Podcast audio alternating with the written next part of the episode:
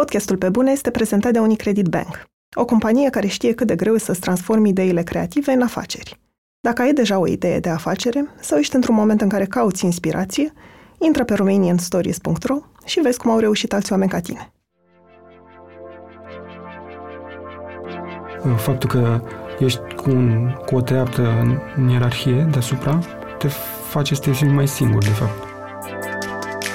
Fiecare ziarist are vanitatea asta să schimbe lume, știi? Fie cu recunoaștere, fie că nu, dar e o Românie mică acolo. Hai să o vedem, hai să o, să o înconjurăm pe toate părțile, să vedem ce se întâmplă. Sunt Andreea Vrabi și ascultați pe bune. Un podcast sincer, cu oameni creativi, despre cum au ajuns cine sunt și întrebările pe care și le pun. În acest episod îl am alături de mine pe Cristi Delcea, reporter și unul dintre fondatorii Recorder. Cristi și-a dorit încă din adolescență să devină jurnalist, pentru că citea ziare sportive și visa să fie ca unul dintre editorialiștii pe care îi citea. Nu a intrat la facultate de jurnalism și mult timp a simțit un gol în stomac, de rușine și regret când trecea pe lângă clădirea facultății. În anul 3 de științe politice a început să lucreze pentru publicația Sport Total, dar nu s-a integrat în lumea sportului și a fost mereu teamă că ar putea scrie ceva greșit. După Sport Total, a lucrat ca reporter special pentru evenimentul zilei și apoi pentru Adevărul, unde a stat 8 ani. A plecat în 2017 ca să fondeze Recorder, alături de jurnaliștii Mihai Voinea, cu care lucra la Adevărul, Răzvan Ionescu și Andrei Crăciun. Nu au avut un plan la început pentru ce își doreau să fie Recorder, dar Cristi spune că își dorea și atunci și își dorește și acum să facă un jurnalism care schimbă lumea în bine. Acum are mai puțin șansa să practice meseria de reporter și îl preocupă mai mult în ce direcție trebuie să dezvolte Recorder, cum poate fi un manager bun pentru colegii lui și cum poate educa publicul în legătură cu misiunea presei. Dar cu toate acestea, meseria de reporter este cea cu care vrea să îmbătrânească. Salut, Cristi! Bine Salut! Pentru început, spunem cum alegi subiectele pe care le documentezi? Ai observat că ești atras de un anumit tip de subiecte, de teme? De ceva vreme, adică de când sunt la recorder, aleg tot mai puține subiecte, adică subiectele vin spre mine de la ceilalți reporteri din echipa noastră. Soarta a făcut să fie așa și acum nu mai sunt un simplu reporter, sunt, trebuie să-mi asum chestia asta, sunt și un coordonator de echipă, dacă vrei, și cumva discut foarte mult subiectele cu colegii mei. Am foarte rar privilegiul de a veni eu cu un subiect și să-l pun pe masă. De obicei, subiectele mele le, le țin foarte mult în cap și încerc să-mi dau seama dacă, dacă se pot face, nu prea le rostesc. Sunt subiecte la care m-am gândit ani până să încerc să fac exemplu? ceva. Am, am, am un subiect în minte pe care vreau foarte mult să, să-l fac la un moment dat. Cred că mă gândesc să undeva în preajma Paștelui sau a Crăciunului, uh, Dumnezeu și românii. Mă pasionează relația românilor cu Dumnezeu. De la întrebarea lui Emil Constantinescu către Ion Iliescu în 1996, credeți în Dumnezeu, domnule Iliescu, cum s-au raportat românii la divinitate de-a lungul celor 30 de ani, să zicem, de când Dumnezeu a devenit uh, un cuvânt permis, pentru că până atunci uh, exista un singur Dumnezeu, sau doi. Dumnezeu El și Dumnezeu ea. Și mă, mă, mi-aș dori foarte mult să am timpul să adun imagini uh, simbolice, reprezentative, cu situații în care Dumnezeu a fost prezent cumva, l-am simțit uh, în preajma noastră, prin cuvinte, prin imagini. Era la un moment dat un fotbalist în Liga 1 care de fiecare dată când marca un gol își ridica tricoul și pe sub tricoul lui de meci avea un tricou alb pe care scria I love you Jesus. Și asta e un, un, uh, o imagine pe care aș includ în chestia asta. Nu, nici măcar nu e un subiect de presă până la urmă. E un subiect uh, care mă, mă fascinează pe mine, nu știu dacă are, adică nu are nicio relevanță. Jurnalistică e mai degrabă un eseu vizual și că asta mi-aș, mi-aș dori să am timp să fac chestia asta. Asta Ma... voiam să te întreb, de, că spune că ai multe idei care stau cu tine și uneori nu le rostești și nu le faci. De ce se întâmplă asta? Din lipsă de timp, de... Da, și din lipsă, de, din lipsă de timp în principal. Nu mai am timp de nimic uh, de când de, am, e o prostie, nu mai am timp de nimic. Am, am, am timp la fel ca oricare alt om, dar uh, uh, simt că trebuie să mă, să mă aloc foarte, foarte mult timp proiectului ăsta la care lucrez acum și pe care l-am pornit în 2017 și le sunt dator colegilor mei cumva, adică trebuie să fiu pentru ei acolo, de multe ori nu sunt. E o meserie nouă pe care trebuie să o învăț. Până, în, până acum 2 ani eram, am fost timp de 10 ani reporter uh, de unul singur care își lucra subiectele și uh, își făcea treaba cât putea de bine, dar atât. Ei bine, de 2 ani încoace trebuie să învăț o meserie de oarecum de manager de presă, să mă gândesc către ce se duce acest recorder, adică cum va fi el peste 10 ani. Și am, avem lungi discuții uh, în echipă cu fondatorii Recorder, discutăm foarte mult pe tema asta și de ce mai multe ori nu ajungem la nicio concluzie, dar, dar nici nu trebuie să lăsăm lucrurile așa, adică trebuie să știm către ce se îndreaptă acest uh, Recorder. Asta mănâncă foarte mult timp ca să revin la întrebarea ta, pentru că nu e, nu e, nu e o decizie ușoară. E o, o decizie care schimbă viața mea, în primul rând, și vie, viețile celor din jurul meu. Adică cum va fi locul ăsta de muncă e important, în primul rând, pentru mine și apoi pentru ceilalți.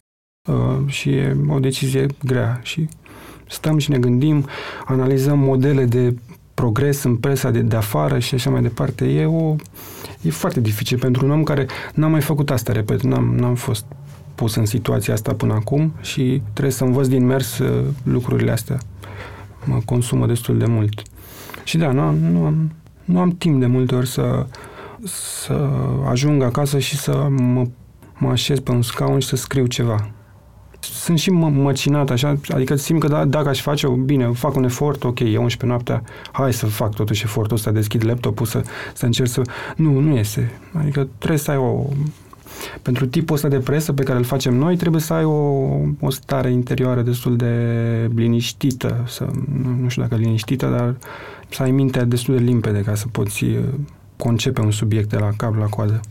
Pentru că ai spus asta, e fix următoarea mea întrebare. Povestește-mi puțin cum se întâmplă lucrurile la voi sau pentru tine în particular. Cum ajunge ceva de la o idee, inclusiv cum vine ideea pentru un subiect, până la materialul publicat pe recorder. Nu, nu e o rețetă mult diferită de ce se întâmplă în redacțiile de, din presa tradițională, să zic așa. Adică nu cred că am reinventat noi facerea subiectelor. În principiu, așa lucram și la evenimentul zilei acum foarte mult timp și la adevărul și în, în principal dezbatem foarte mult înainte de a pleca pe teren ce trebuie să facem acolo, unde trebuie să ne așezăm. Ceea ce facem noi la Recorder e Mm, un pic mai dificil pentru că înseamnă imagine și trebuie să vorbești cu oamenii inclusiv ce obiectiv să folosească. Ai grijă să folosești obiectivul wide, să, să fii cu obiectivul scurt când vine personajul spre tine, să nu... Uh, sunt tot felul de detalii din astea.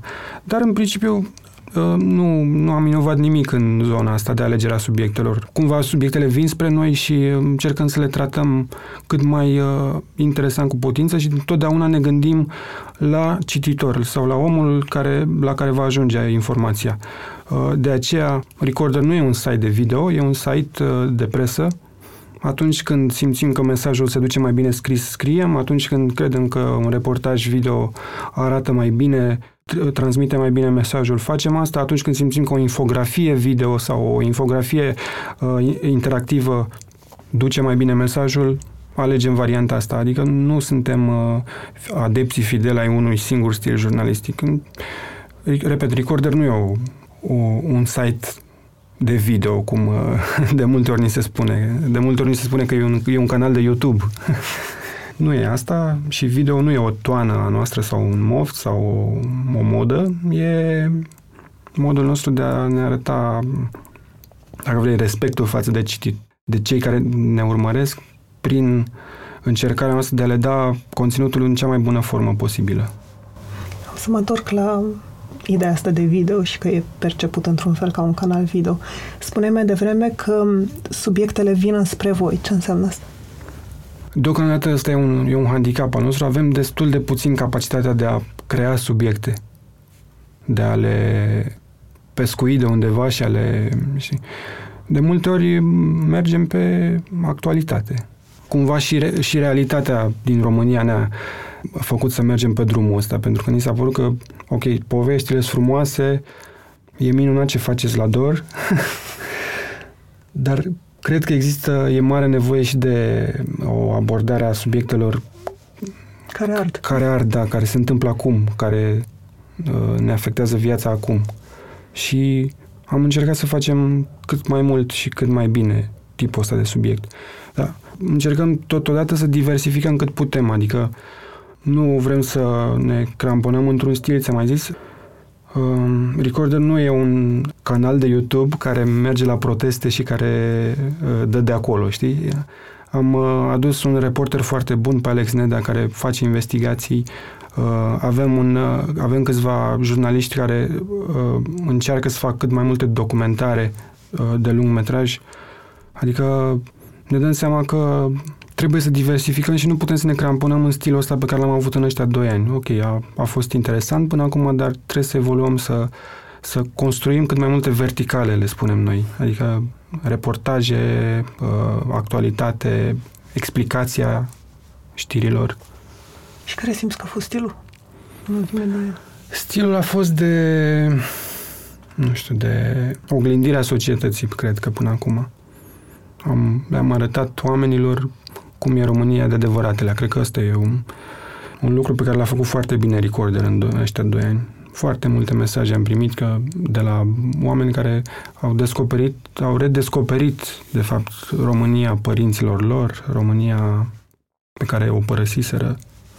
Cred că asta am făcut până acum și, repet, nu vrem să fie numai asta de acum încolo. Adică încercăm să aducem lucruri noi și revin la ce, ce spuneam, ăsta e și motivul pentru care ne consumăm atât, atât de mult energia gândindu-ne cum trebuie să, să modelăm produsul ăsta. Nu trebuie să, să îmbătrânim în felul ăsta, știi? Mulți ziariști îmbătrânesc cu publicul lor, știi?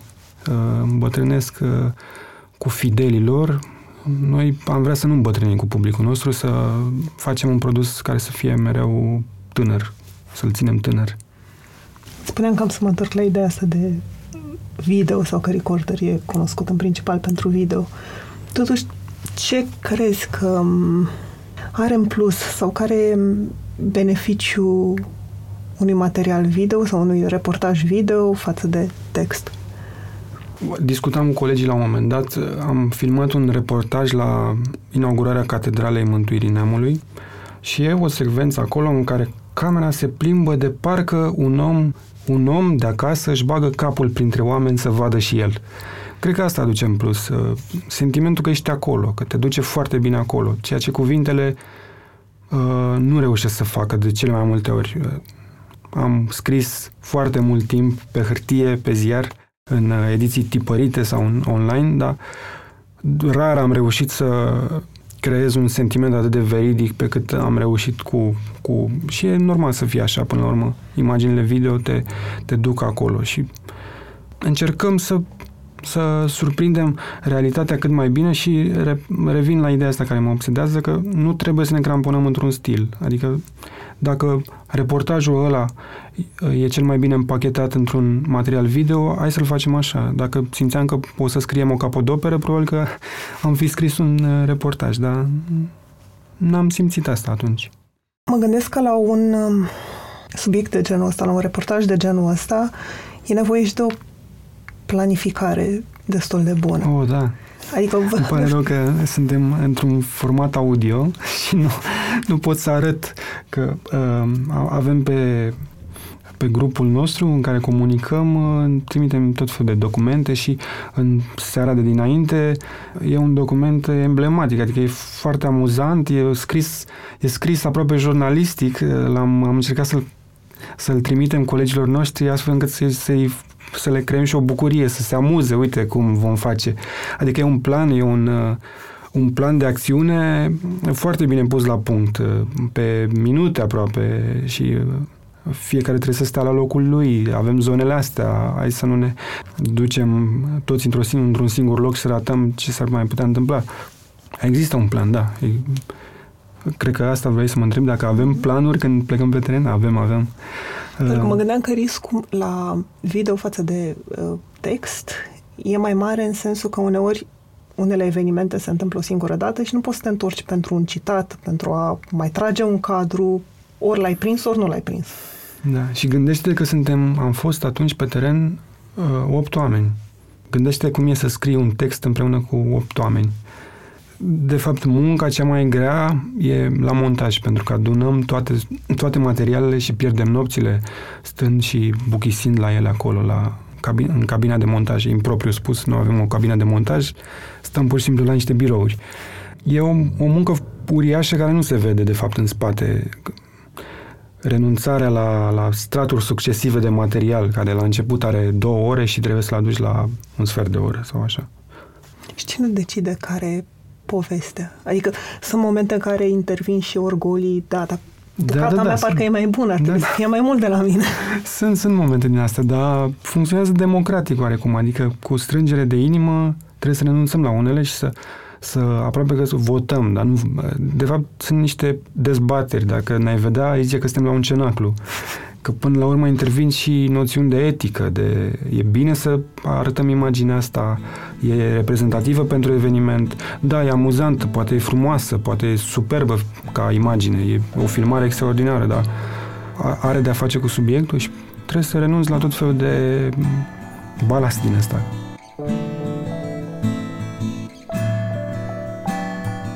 Podcastul Pe Bune e prezentat de Unicredit Bank – o companie care investește în proiecte care aduc schimbare. Acum 12 ani, Unicredit Bank a început să sprijine comunitatea creativă românească.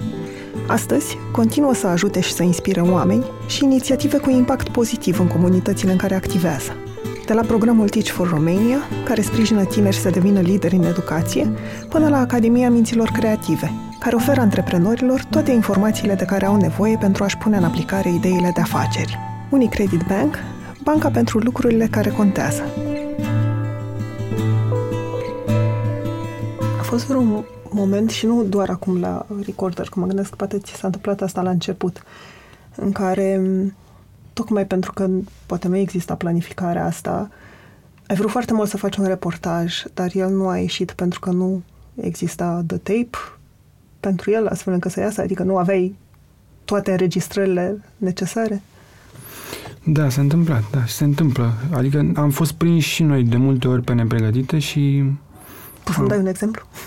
Da, e oarecum nedrept că ar trebui să vorbesc despre asta. E un material la care eu, din păcate, n-am participat. Am fost implicat într-un alt, în realizarea unui alt reportaj în, în altă parte și n-am, n-am luat parte, dar dar m-am întors în redacție și am stat cu colegii mei și am dezbătut un, un, un material care pur și simplu nu ieșea. Și nu ieșea nu pentru că nu exista subiectul, ci pentru că n-a fost o comunicare și o planificare dinainte. Acum o să zici că, a, păi vorbești despre asta pentru că n-ai fost tu acolo și dacă erai tu era totul minunat. Nu, n-a fost o, o planificare și din vina mea și din vina colegilor mei. Practic, noi la Recorder suntem uh, o conducere bicefală, doi redactori șefi, n-ai mai pomenit așa ceva. Iar noi n-am putut să ne implicăm efectiv cu toate puterile în materialul ăsta și nu, nu a ieșit cum trebuia.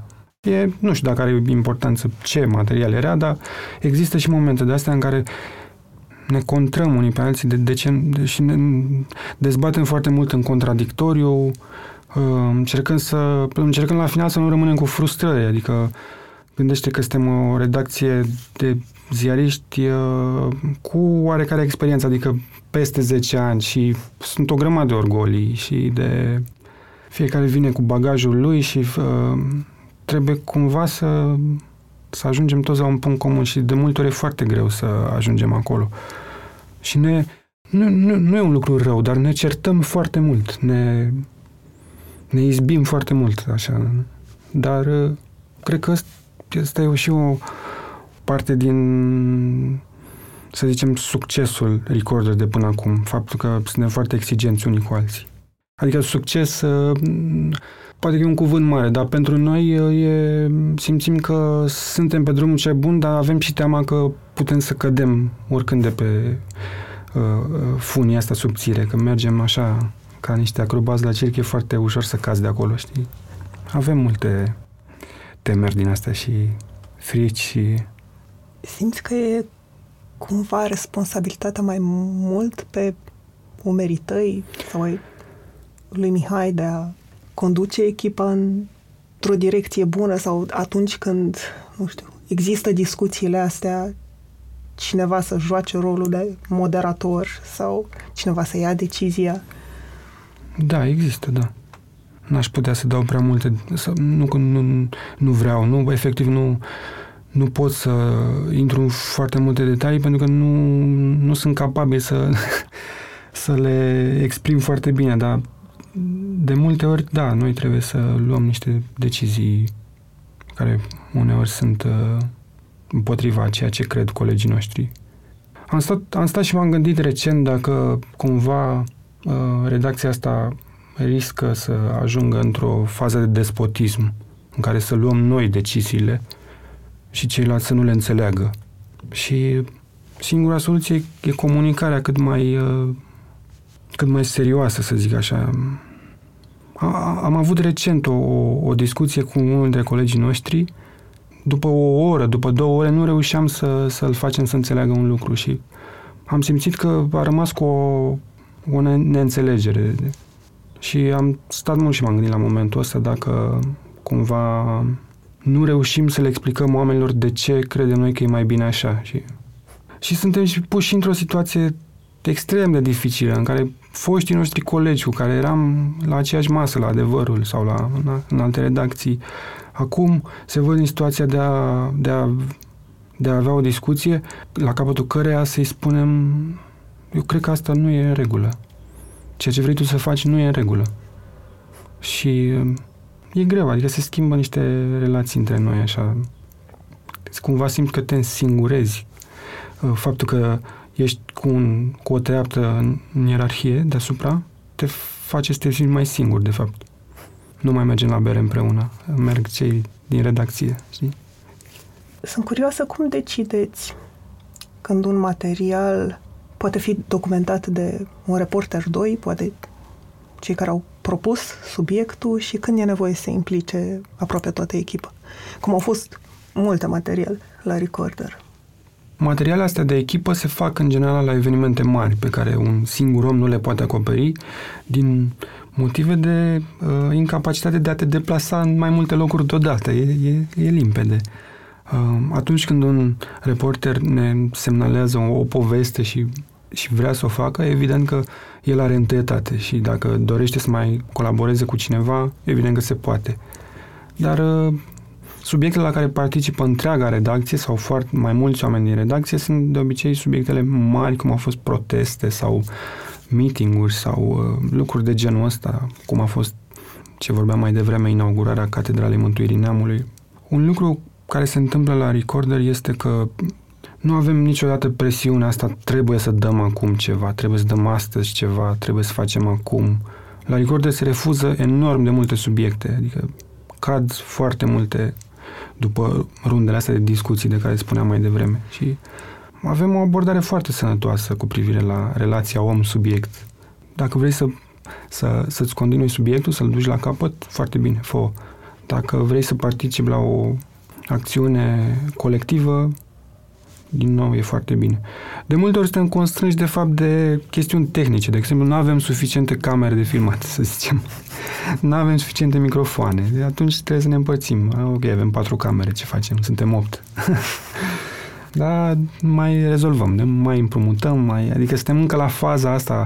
E o discrepanță între cum e recorder de fapt și cum îl, îl văd oamenii, că mulți cred că e o industrie cu ca la televiziune, așa, te duci într-o, într-un corp de clădire separat și acolo ai camere câte vrei și ai tehnicieni și ai nu, adică totul facem totul se face într-o singură cameră, în, în redacție. Mai puțin decât o cameră, de fapt. Da. Într-o, o masă. Da, la o masă. De la, îți povesteam, de la cumpăratul ușii pentru studio, studioul pe care îl construim acum, până la discutarea subiectelor, totul se face la acea masă și cu acei oameni. Adică suntem într-un moment încă de început. Nu, nu suntem o corporație în niciun caz. Spune mai devreme că renunțați la foarte multe subiecte și fix asta voiam să te întreb. Pentru că știam că omorâți multe idei de, de subiecte. Ce face o poveste o poveste bună sau o poveste bună pentru recorder? Cred că abordarea diferită, adică nu suntem leneși când ne gândim la subiecte. Putem să facem varianta clasică a subiectului, putem să mergem și să filmăm 2-3 oameni, să luăm 2-3 voxuri de acolo și să ne întoarcem să facem. Mai să ne gândim cum ne-ar plăcea nouă să vedem un, un subiect. Uh, mă gândesc chiar așa, să lucrăm pe, pe exemplu ăsta cu catedrala, da? Putem să-l facem mult mai rapid, în câteva ore, să-l montăm repede și uh, a doua zi dimineață să-l, să-l difuzăm. Noi am avut nevoie de 48 de ore, cred că de muncă, o oră de oră, am dormit vreo 4-5 ore, cred, totuși, ca să facem un mic documentar, pentru că noi am simțit că e un moment important și interesant. Oameni din toată țara se adună la un loc. E o Românie în mic acolo. Hai să o vedem, hai să o, să o înconjurăm pe toate părțile, să vedem ce se întâmplă. Și am ales varianta de a face un mic documentar în jurul acestui eveniment. Nu, da, să știi că nu avem o rețetă ceva... câștigătoare a subiectelor. Asta cred că e, de fapt, rețeta, că încercăm să nu fim așa lazy, să vedem subiectul, ne ducem spre el, ne întoarcem în redacție și asta a fost tot. Încercăm să facem ceva în plus. Dar e ceva ce trebuie să transmită? Mă gândesc la emoții, pentru că multe dintre reportajele, mai ales cele video, recorder, emoționează. Uneori, poate nu e emoția pe care o vrei sau poate o vrei, nu știu. Poate să nervi și revoltă, dar transmit o emoție. Mm-hmm. E asta ceva ce vă propuneți? Da. fel? Da, ne propunem să emoționăm. Și o să îți dau un exemplu. Ultimul nostru material mare video este Uh, despre românii din diaspora care se adună în marginea unui meci de fotbal, undeva la Bologna, în Italia. Uh, echipa națională de tineret a jucat acolo un meci de fotbal și am încercat să facem subiectul ăsta unul emoționant, dar nu e, nu e o emoție de, de telenovelă. Adică ce vreau să spun e că emoția asta e încărcată de informație, de fapt. Dacă tu te-ai emoționat văzând copiii ăia care nu mai vorbesc limba română și părinții care încearcă să le traducă lucruri și să le spună că sunt români și să-i întrebe ce ești tu, român și așa mai departe. Și te emoționează să-i vezi, să-ți spun că sunt de 30 de ani, 20 de ani în Italia, lucrează acolo. Asta nu e o emoție gratuită, e o emoție încărcată de o grămadă de informații. Adică înțelegi de fapt drama generațiilor care au plecat din România de atâția ani și uh, înțelegi cât de, cât de dor le e de fapt de țară. Cred că e o, o, un, un tip de emoție important pentru un reportaj de presă. Transmiți ceva, de fapt, nu, nu storci o lacrimă. De fapt, îl faci pe om să înțeleagă cât de mult suferă oamenii ăia și cum suferă. Asta e emoția pe care o căutăm noi, de fapt. O emoție care spune lucruri și le spune mai bine decât le-am spus noi vreodată scriind. Cum câști câștigi încrederea oamenilor? Cum îi faci să vorbească, mai ales în fața camerei? Nu știu, nu știu să-ți răspund la întrebarea asta. Cred că vine din background-ul nostru personal al unora. Faptul că am crescut într-un cartier absolut banal al Bucureștiului și că m-am confruntat cu problemele cu care se confruntă fiecare om și că înțeleg foarte bine ce simte un om simplu și sunt un om absolut banal, ca să zic așa, un bucureștean care înțelege foarte bine dramele celor din jurul lui. Adică nu fac parte din elită, să zic așa, și reușesc să vorbesc pe, lim- pe limba oamenilor. Am colegi care au crescut în provincie și relaționează foarte bine cu oamenii de acolo și cred că ține de dragoste de meseria asta până la urmă, că dacă îți place să faci presă, îți place să vorbești cu oamenii, să ești curios tot timpul, să îi întrebi lucruri care te fac curios. Și atunci ei simt că e o curiozitate naturală și că nu e ceva, nu e un reporter în fața lor, e un om care a văzut uh, ceva interesant la mine și mă întreabă, știi? Cred că asta e, nu, nu e o... Dar ai simțit o reticență mai mare de când, nu știu, parcă oamenii s-au divizat și în ceea ce privește canalele media pe care le consum. Da, dar n-am simțit o reticență. Adică dacă îi întâmpin cu, cu, cu un zâmbet, nu știu, cu zâmbet, noi suntem niște oameni care căutăm foarte mult zâmbetul celor din jurul nostru și de multe ori introducerea într-o discuție nu e ce părere aveți despre, ci de unde sunteți, cum e pe la dumneavoastră pe acolo, știi? O abordare în asta în care te împrietenești cu omul și eu, da, dacă te împrietenești, nu știu, nu, nu mai simți atât de flagrant divizarea asta de care spui că da, e, se uită la, un, la o televiziune și tu ești un site, da, omul începe să, să-ți vorbească, nu mai contează, că mulți ne întreabă, ești de la ProTV, adică dacă nu ești de la ProTV nu prea are nicio importanță, dar după aia încerci să explici că nu suntem de la ProTV, suntem de pe internet. și discuția curge într-o, în felul ăsta. Ce vreau să accentuez este că Mulți ne-au reproșat că oh, ironizați uh, oamenii, că vă bate joc, că nu știu, niciodată n-am, nu, n-am făcut chestia asta, pentru că noi suntem niște oameni care avem părinți acolo, știi? Adică nu, niciodată n-am pornit la drum încercând să ironizăm sau să uh, bagatelizăm niște uh, atitudini, ci cred că am încercat mai de fiecare dată să arătăm cu degetul uh, către cei care au făcut pe oamenii ăștia să ajungă așa, știi? Părinții mei sunt uh, oameni simpli care nu votează așa cum vreau eu. Și asta mă face să înțeleg pe oamenii care nu votează cum vreau eu și să nu-i judec deloc aspru. Știu că ai crescut într-o familie neoprotestantă. Da. Cum crezi că a influențat asta felul în care vezi lumea? Uh, a influențat-o destul de mult. Uh, Cred că m-a făcut să apreciez um, mai mult o calitate tot mai rară la, la oameni din generația mea. Adică oamenii din generația mea nu mai apreciază bunătatea și eu cred că bunătatea este lucrul cel mai de preț în, în ceea ce înseamnă un om. Adică un om bun e întotdeauna mai interesant decât un om rău. Așa, așa am constatat eu de-a lungul timpului. Și în, în biserica în care am crescut eu, era o grămadă de oameni buni, oameni naiv de bun, de o blândețe pe care o întâlnesc foarte rar, dar pe care o apreciez foarte mult. Și am crescut într-un mediu foarte sănătos, așa, într-un mediu în care n-am, n-am, n-am avut parte de violență de niciun fel.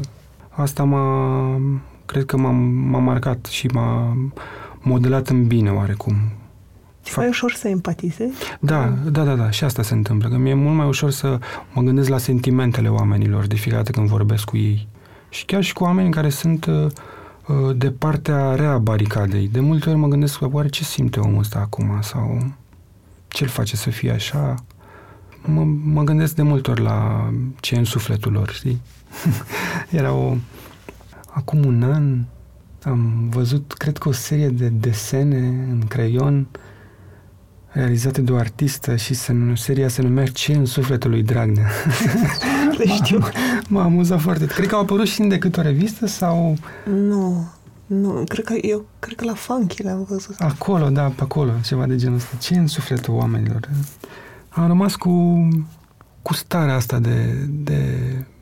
cu nevoia de a ajunge cumva la sufletul oamenilor, să mă gândesc mereu la, la lucrul ăsta. Și asta vine din copilărie, că ai mei mereu au fost așa, să fim buni, să ne gândim la ceilalți, să empatizăm cu ceilalți, să ajutăm, să... M-a ajutat foarte, adică sunt, simt că sunt foarte norocos din punctul ăsta de vedere, că mi-a dat o sensibilitate aparte, așa, nu? Și de jurnalism, când ai devenit interesat? Eu am dat la jurnalism în 2003, în vara lui 2003 și n-am, n-am luat examenul. Pur și simplu n-am fost în stare, adică pe bună dreptate, nu e nicio, n-a fost nicio furăciune la mijloc. Am fost incapabil să mă prezint la, să mă prezint nu normal. O, am fost absolut dezastruos la proba orală. N-am reușit să articulez câteva cuvinte. Trebuia să fac o povestire despre un individ care are stupi, care se ocupă cu cum îi zice la știința asta? Apicultură. apicultură. Care se ocupă cu apicultura. Uh, mi s-a părut stupid și nedrept că mi se întâmplă chestia asta. Nu, nu, știam, nu știam atunci și nu știu nici acum nimic despre albine și despre apicultori și în prima fază mi s-a părut nedrept și apoi am fost am, n-am reușit să mă repliez deloc și am cred că am luat unul sau ceva. Adică nu, a fost ceva groaznic pentru că de multe ori mulți ani după aceea, când treceam prin dreptul uh, facultății de jurnalism, uh, pe lângă clădirea unde am dat examen, simțeam o stare de rău, adică mă durea foarte rău stomacul. Mi-era pur și simplu rău că am, am fost atât de deplorabil. Mă simțeam și vinovat și incapabil și impostor și adică m-am gândit ce căutam eu acolo până la urmă, de ce ce, ce cu pretențiile astea la mine să fiu jurnalist dacă nu sunt în stare să fac să și iau nici nu mai știu, probabil că nu știu dacă unul, dar pe acolo, ceva, o notă. De ce voiai să faci jurnalist? Sau cum îți imaginai meseria asta? Pentru că eram îndrăgostit de niște ziariști pe care îi citeam. Și îmi plăcea, adică mi-aș fi dorit să fiu și eu ca ei, efectiv. Citeam editorialele scrise de Cătălin Tolontan în ProSport, cred că lucra la ProSport, în vremea aia apoi la Gazeta Sporturilor. Un, e și acum un jurnalist care lucrează la Gazeta Sporturilor uh, uh, și care scrie niște editoriale interesante, mi se păreau mie atunci, acum le-am mai reevaluat citindu-le pentru că mi-am făcut decupaje din ziarele ani și acum și le mai citesc uneori și acum nu mi se mai par așa bune. Alin Buzărin, dar e, e un ziarist interesant uh, de editoriale. Îmi plăcea foarte mult cum scria Radu Cosașu, tot în Adică eu am fost pasionat de sport și cumva plecarea mea în meseria asta a fost prin sport și apoi am uh, început să descoper uh, că jurnalismul nu înseamnă numai jurnalism sportiv, știi? Am, am început și am făcut timp de trei ani meseria asta ca jurnalist sportiv. Și eram îndrăgostit de acești ziariști și efectiv îmi doream să fac și eu asta, dar nu știind absolut nimic despre ce înseamnă jurnalismul. Adică N-am cunoscut niciodată un jurnalist de adevăratele. Și cum a fost experiența? Că spune că ai, ai început fiind jurnalist sportiv din anul 3 de facultate. Am dat examen de intrare la un ziar de sport care se numea Sport Total. Acum nu mai există ziarul respectiv. Era undeva la piața Delfinul. Redacția era un loc absolut groaznic, îngrozitor de urât. Erau animale care se descompuneau prin jur, pe trotuar. Un loc oribil de la marginea Bucureștiului. Și teama mea, pentru că am intrat în redacția asta și mi-era efectiv frică și mergeam pe lângă ziduri uh, prin redacție, mi-era jenă să mă ridic de la calculator uh, și teama mea și starea asta de rău cu care am intrat era amplificată și de locul ăla derizoriu și groaznic prin care treceam în fiecare zi. De ce ți era frică? Pentru că mi-era frică că o să greșesc. Efectiv, mi-era teamă că nu știu, o să pun virgulă între subiect și predicat, că o să greșesc numele fotbaliștilor, că o să greșesc minutele, că o să încurc antrenorii, că o să... Sunt o grămadă de lucruri când intri într-o redacție pe... și nu știi să faci nimic, totul ți se pare greu. Și ăsta eram eu în vara lui 2006, când am intrat prima dată într-o redacție.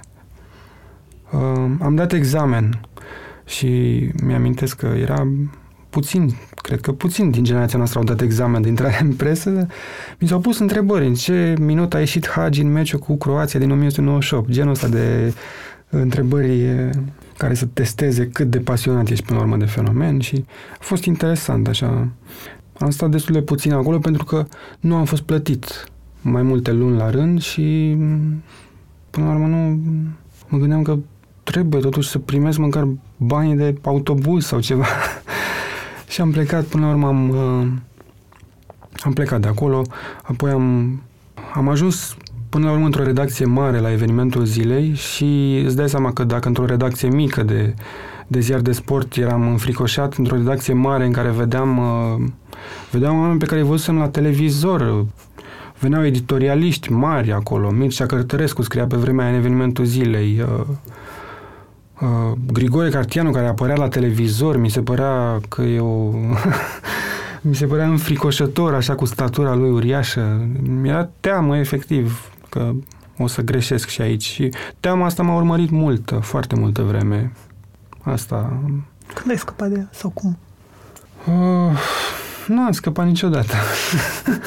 Mi-e teamă și acum, dar teama s-a mai transformat. Mi-e teamă de alte lucruri acum. Nu, nu, nu scap niciodată. Dacă ești o, o fire din asta înclinată spre autoanaliză tot timpul și nu scap niciodată de sentimentul ăsta, dar cred că mi-a făcut și bine până la urmă. Că fiind un frică, nu m-am culcat pe ureche, ca să zic așa, ca un profesor. am încercat mereu să fac cât mai bine, am pierdut nopți de teamă să nu pun virgulă între subiect și predicați și așa mai departe și tot stând și buchisind la texte și a, a plecat asupra, asupra lor, adică pentru mine n-a fost așa o, o plimbare într-o zi de primăvară meseria asta până acum. Mi s-a părut grea și e în continuare grea. Mi se pare greu să, să, să faci lucrurile corecte în meseria asta. Am vorbit cu mulți oameni la pe bune, de la artiști și antreprenori până la scriitori și fotografi. Au fost alegeri subiective, dar am vrut să invit în fața microfonului oameni care au ajuns să fie printre cei mai buni din domeniul lor. În valoarea perseverenței și a muncii către un ideal, crede și Best Jobs. Prin tooluri și informații online, Best Jobs își ajută utilizatorii să exploreze o multitudine de oportunități și să descopere jobul care le permite să-și valorifice la maximum skillurile și pasiunile. Pentru că, atunci când te gândești la ce vrei să faci, nu este niciodată vorba despre o simplă alegere, ci de a descoperi unde e locul tău. Intră acum pe Best Jobs și descoperă jobul unde poți fi și tu cea mai bună versiune a ta. Să mă întorc puțin la evenimentul zilei, pentru că știu că după aia te-ai dus la adevărul, unde uh-huh. ai fost vreo 8 ani. Uh-huh. Ce ai învățat în perioada asta despre ce vrei să faci și ce nu vrei să faci? în jurnalism? Mi-am dat seama că nu vreau să fac subiecte care să, um, să umple paginile unui ziar, adică nu vreau să umplu pa- spațiile dintre reclame, că cineva, cineva mulți glumeau pe seama ziariștilor, a, voi sunteți uh, băieții ăia care umpleți uh, spațiile dintre reclamele ziarelor. Și am simțit uneori că asta se întâmplă, că trebuia să fac ceva ca să umplu un spațiu și mi-am dat seama că nu vreau să fac asta. Adică n-am 100 de ani la dispoziție. Meseria asta te arde foarte repede și am câțiva ani la dispoziție să fac lucruri importante. Și mi-am dat seama că vreau să fac lucruri importante care să conteze. Fiecare ziarist are vanitatea asta să schimbe lume, știi? Uh, fie cu recunoaștem, fie că nu, dar... Și eu vreau să schimb ceva din lumea din jurul meu și nu vreau să stau la poarta liceului Jean Monnet și să întreb uh, elevii care ies de la bacalaureat cum a fost an de an să fac asta. Adică nu vreau să fac asta. Nu vreau să fac subiecte mărunte care nu interesează pe nimeni și să bat la calculator așa în, în gol. Și cred că ăsta a fost și unul dintre motivele pentru care am luat decizia de a pleca. Pentru că nu mai nu voiam să fac... Uh, făceam multe lucruri interesante, adică îmi câștigasem acolo împreună cu colegul meu Mihai Voina un soi de libertate. Eram într-o insulă, chiar și ca loc în redacție eram o insulă cu într-un borcan oarecum și aveam destul de multă libertate, dar se întâmpla uneori să, ai că uite a apărut chestia, e cineva în concediu, hai să faceți voi pe subiectul ăsta pe sănătate, că n-are cine și nu mai voiam să fac chestia asta așa am decis să plecăm și să facem lucruri importante și asta vrem să facem la Recorder, adică nu vrem să vă plictisim, ăsta e motoul nostru pe care nu l-am spus nimănui până acum, nu vrem să plictisim oamenii. Dacă v-ați gândit să porniți Recorder, aveați vreo idee pentru ce voiați să fie?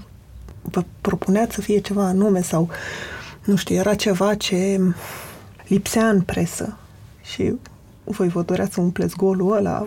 Am simțit, uh, în perioada în care, în ultimii doi ani de adevărul, am făcut jurnalist video și făceam lucruri interesante și ne-am, ne-am dat seama că lumea apreciază foarte mult tipul ăsta de produs de jurnalist video, făcut bine, făcut cu implicare și ușor editorializat, adică nu era reporterul, se vedea că e o notă reportericească acolo, nu erau niște cameraman care filmau alandara și puneau niște imagini cap la cap. Ne-am dat seama că modelul ăsta s-ar putea să funcționeze. Și am, am avut curaj să plecăm dintr-un loc și să, să încercăm tipul ăsta de produs pe cont propriu, fără să avem în spate vreo plasă de siguranță, cum că la finalul lunii vine un patron și ne plătește salariile. Nu există așa ceva și n-a existat de la început Recorder este o instituție care se autofinanțează și când nu se va mai autofinanța, va dispărea. Cred că e modelul sănătos în presă și vrem să-l, să-l lăsăm așa, adică avem banii ăștia uh, pe care îi obținem din donații și din contracte de publicitate și cu ei defilăm, să zic așa. Da, aveam, aveam sentimentul că s-ar putea să meargă, dar nu, nu știam exact dacă o să meargă și dacă o să reușim. De fapt, noi am și scris la început un fel de manifest în care am spus că dacă după trei luni ne vom da seama că nu ne autofinanțăm, Recordul se, se va închide și vom pleca acasă și vă vom lăsa să vă petreceți timpul fără noi. Știi? Cred că mulți oameni își, ne parcă și imaginează, mulți oameni care sunt nemulțumiți de ceva ce se întâmplă la locul lor de muncă și au fost angajați tot timpul, visează la momentul ăla în care vor porni ceva lor și vor face lucrurile cum își doresc. Și cred că întotdeauna am trecut și eu prin asta. Există momentul ăla în care te, te confrunți cu realitatea, care nu e întotdeauna cum ți-ai imaginat tu că va fi să ai un proiect propriu. Pentru tine, care au fost părțile în care realitatea asta a fost în conflict cu cum îți imaginai că va fi? La început ne-am gândit că vom face jurnalism, efectiv. 100% din timpul nostru va fi dedicat construirii de materi- materiale jurnalistice. Și ne-am dat seama pe parcurs că timpul ăsta acordat construirii de material trebuie să-l, să limităm pentru ca produsul ăsta să funcționeze, ca proiectul ăsta să meargă.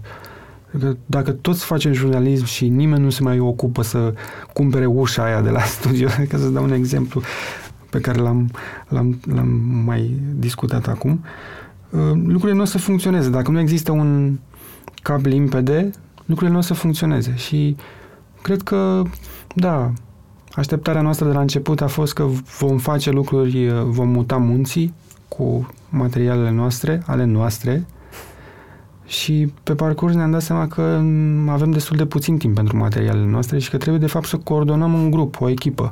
Și da, e, a fost, e o diferență. Dacă stau să mă gândesc acum, la cum gândeam în urmă cu 2 ani, da, e o diferență. Dar cred că e calea cea bună, adică nu regret că, că am făcut asta și e și răsplătit pe parcurs. Adică simți că ai construit ceva care durează. Adică noi ne-am, ne-am am plecat de la adevărul cu gândul de a construi un titlu de presă care să dureze, nu să fie ceva trecător, știi? Să putem să le povestim nepoților noștri că noi am construit asta, ceea ce vezi tu acum. Știi? Cu, cu gândul ăsta am plecat. Nu, nu, nu ne-am gândit niciun moment că va fi ceva uh, o boemie pe care o facem câteva verși și apoi uh, ne apucăm de pictură sau de altceva. Nu, asta este proiectul nostru de long term. Așa. Ce ți s-a părut cel mai greu să înveți din tot ce înseamnă construcția asta până acum? Să comunic cu, cu oamenii din jurul meu. Cred că mi-e foarte... Nu sunt un bun profesor. Asta e, e un mare regret al meu, că nu reușesc să învăț pe, pe alții lucrurile pe care eu am învățat să le fac de unul singur și mă aștept ca și ceilalți să, să învețe la fel. Am fost destul de autodidact și cumva n-am răbdare, să, nu, nu știu să le spun ce trebuie să facă. De multe ori vin la mine și simt că ar, ar, ar avea nevoie de, de, de ajutor și eu nu sunt în stare să... Da, de ghidaj. Și nu sunt în stare să comunic, nu am răbdare.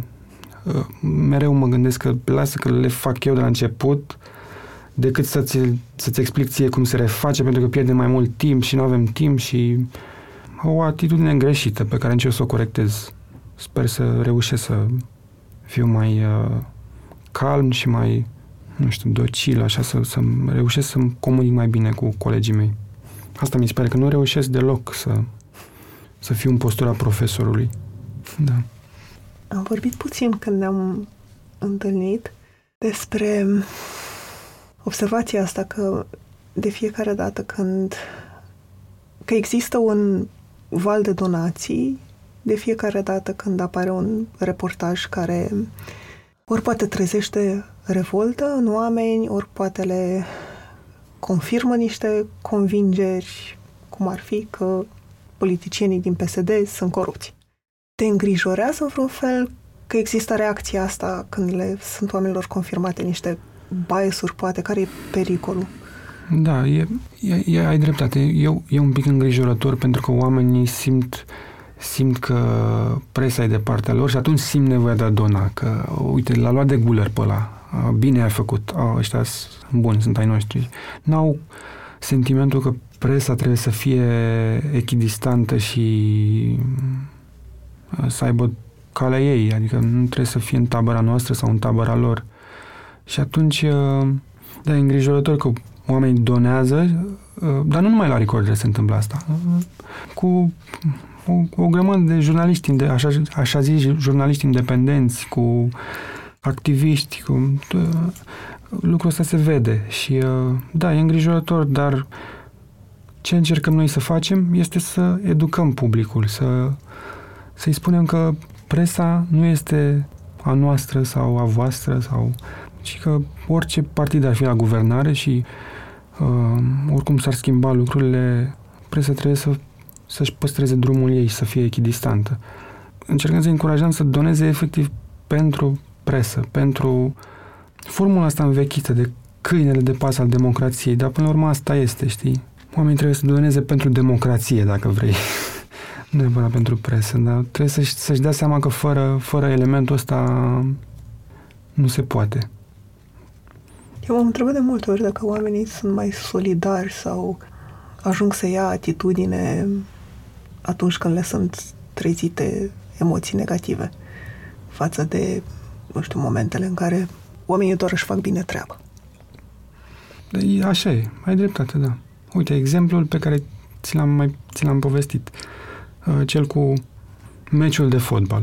Frumosul reportaj despre românii din afară care se unesc în jurul unui simbol unui uh, simbol și unei forme de patriotism, dacă vrei, echipa națională. Asta nu e un material care să genereze donații. Oamenii nu simt că trebuie să doneze pentru tipul ăsta de presă.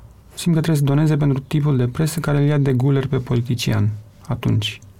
E, e greu să schimbi, să schimbi mentalitatea asta, dar cred că cu timpul se schimbă. Adică există o generație care începe să mai citească presa occidentală, să vadă cum funcționează lucrurile în alte societăți, să călătorească în alte, să lucreze în alte zone ale lumii și să-și dea seama că presa nu trebuie să în fiecare zi să ia de guler pe cineva.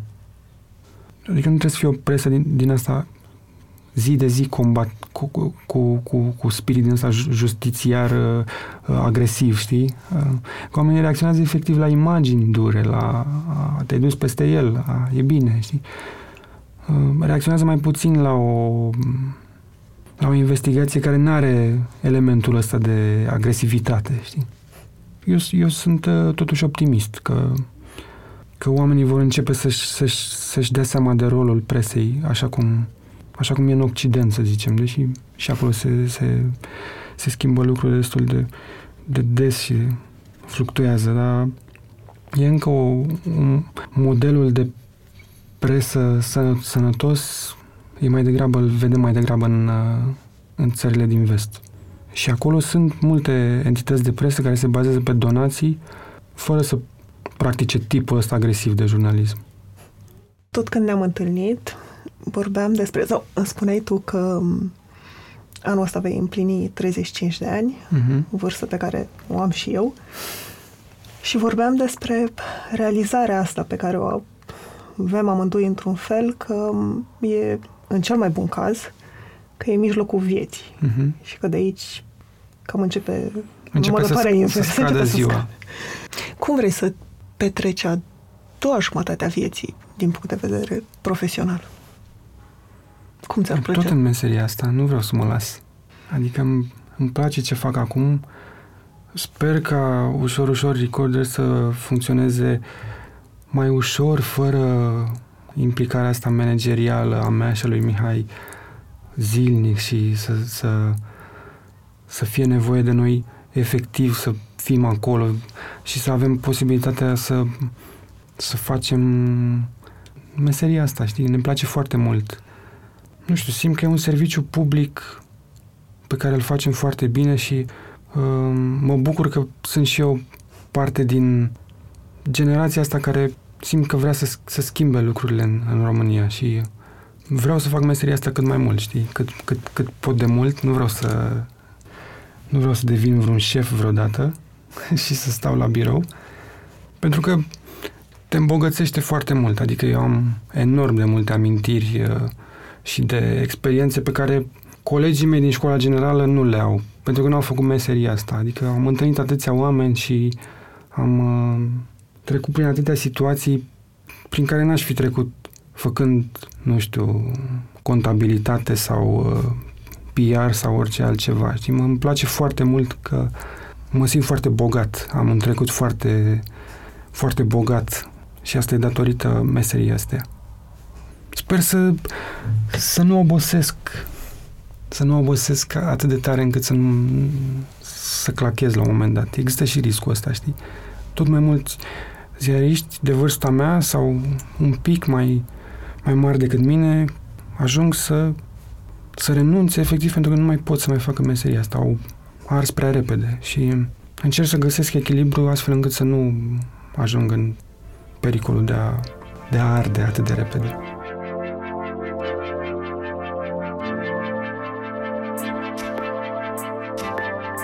Mulțumesc că ne-ați ascultat! Pentru mai multe episoade, mergeți pe SoundCloud, iTunes, Spotify sau în orice aplicație de podcast folosiți. Pe bune este un podcast produs de Dor, editor de sonet e Horia Baldea, tema muzicală e compusă de Alex Turcu, asistent de producție e Alina Șincu. Nu uitați, dacă v-a plăcut episodul, dați-l mai departe, ca pe bune să ajungă în căștile cât mai multor oameni.